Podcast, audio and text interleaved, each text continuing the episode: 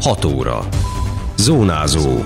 Érd és a térség legfontosabb hírei. Emlékezés a kényszer munkára elhurcoltakra. Mától lehet átvenni az üveggyűjtő edényeket a hulladékkezelő telephelyén. Kiélezett mérkőzésen egy gollal kikapott az érdinői kézi csapat az EHF kupa csoportkörének első fordulójában. Köszöntöm Önöket, Szabó Beáta vagyok. Ez a Zónázó, az Érdefem 101,3 hírmagazinja a térség legfrissebb híreivel. Főhajtás a kényszermunkára elhurcoltak előtt. A 75 évvel ezelőtti tragikus történelmi eseményre emlékezett a város vasárnap.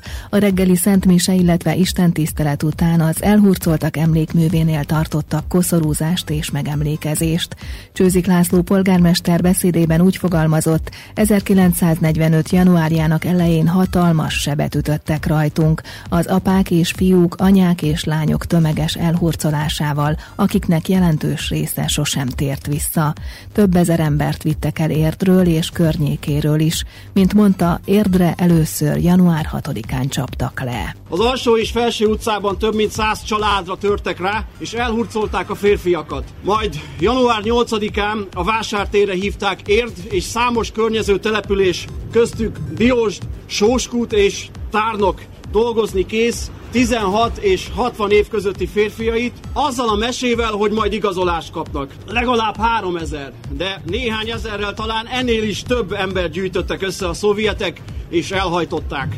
Az akkor még alig 15 ezer fős érre megrendítő csapást mértek. Először magyar felvevő és gyűjtőtáborokba, majd romániai tranzittáborokba, végül hónapok múltán marhavagonokban a Gulág és a Guppi szovjet hadifogoly, internáló és kényszermunka lágereibe szállították őket.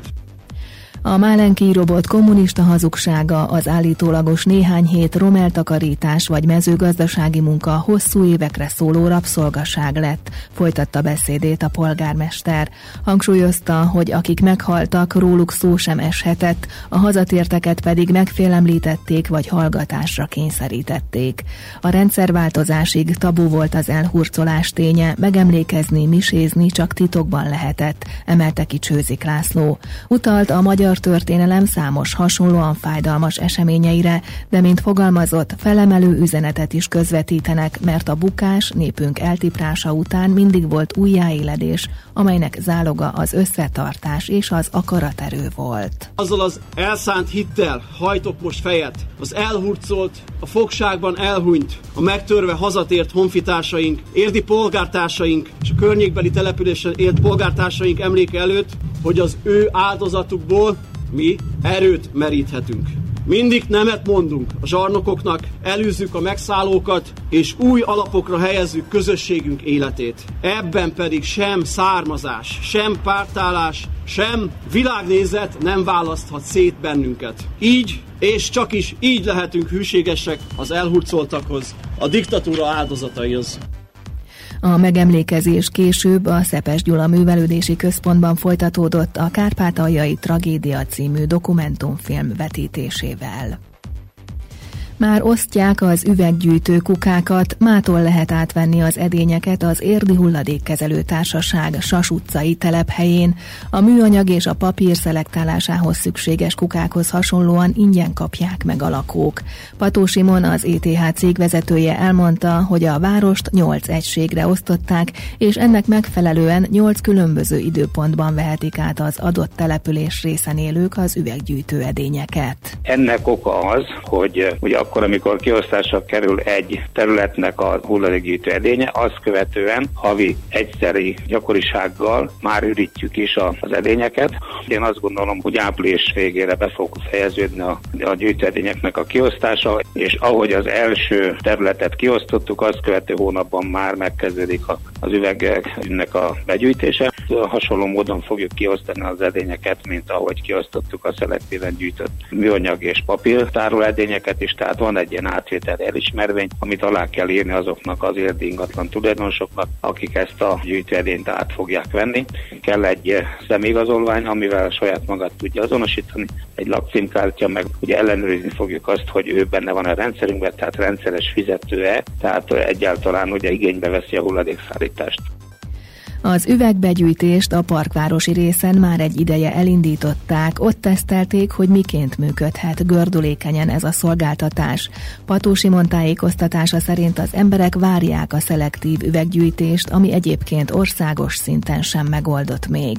A cégvezető hozzátette, úgy számolnak, teljesíteni tudják az előírt normatívát, ami szerint éves szinten személyenként 6 kg üveghulladékot kell visszagyűjtenie az ETH-nak. Hozzánk beérkezett információk alapján azt elmondhatjuk, hogy a lakosok várják, hogy legyen üveghulladék gyűjtés, és amikor mi különféle számításokat végeztünk, és megpróbáltuk meghatározni azt, hogy mekkora lehet az a hulladék mennyiség, amit egyébként egy ingatlanon egy hónapba be lehet gyűjteni, akkor körülbelül úgy fogalmaztunk, hogy olyan 4-6 kiló lehet. Na most a tapasztalat az, hogy ennél kevesebb, mert uh, ugye az üveg használat az azt gondolok, hogy valamelyest visszaesett. Tehát mi azt várjuk, hogy havonta körülbelül egy olyan 3-4 kiló üvegmennyiség kerüljön bele a kukába. Én azt kérem a lakosoktól, hogy lehetőség szerint a megadott időpontban jöjjenek el és vegyék át a kukát, mert nem lényegtelen dolog az, hogy egy adott területen hány kukát fognak a lakosok használni, mert ugye a gyűjtési költségek azok állandóak, és összességében lényeges dolog az, hogy ugye minél több edényt tudjunk üríteni. Az üveggyűjtő edények kiosztásához kapcsolódó utcalistát megtalálják az ETH honlapján, de az érdmost.hu hírportálon is. Elképesztő nagyot küzdött az érdi női kézilabda csapat, mondta az érd vezetőedzője az EHF Kupa csoportkörének első szombati fordulója után, amelyben hazai pályán az utolsó percben kapott góllal az érdi együttes 27-28-ra alul maradt a Dán Odenzével szemben. Végig kiélezett volt a mérkőzés, és a játékosok mindent megtettek azért, hogy győztesen hagyják el a pályát, de így alakult, értékelte a teltház előtt lezajlott meccset Szabó Edina, aki megköszönte az érdi szurkolóknak a biztatást és a jó hangulatot. Azt hiszem, hogy időbe telt, míg a, a csapatunk ezt a sebességet fölvette, ami ehhez a mérkőzéshez kellett és voltak hullámvölgyeink, de azt szeretném mondani, hogy azért valami elképesztő nagyot küzdöttek a, a lányaink, és tulajdonképpen az utolsó pillanatban ott volt a kezükben a, a labda. Az az igazság, hogy ezen a remek csapat ellen azt hiszem az egy pontnak is örültünk volna, tehát a, a döntetlennek. De ezt csak így zárójelben mondom, mert abszolút tiszteletre méltó, és alapvetően edzőként örülök is neki, hogy a, a játékosunk az mindent megtett azért, hogy győztesen hagyjuk el a pályát. De hát így alakult, úgyhogy nem fogunk rajta sokáig keseregni, megyünk tovább. Szomorú, amiért végül nem tudtak nyerni, de nagyon jó meccs volt, és mindent megtesznek azért, hogy tovább jussanak. Erről Janurik Kinga, az érd csapatkapitánya beszélt a mérkőzés után.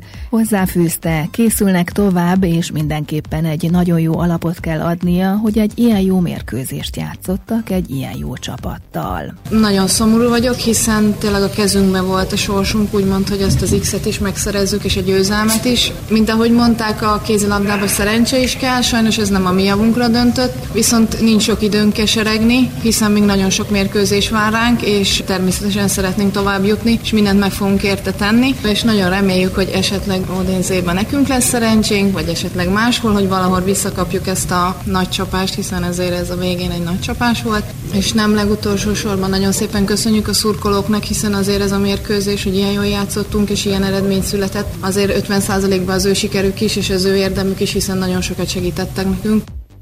Az érdi csapat legközelebb szerdán a női kézilabda ligában a Vác vendégeként játszik, az EHF kupában pedig szombaton Besztercén lép pályára.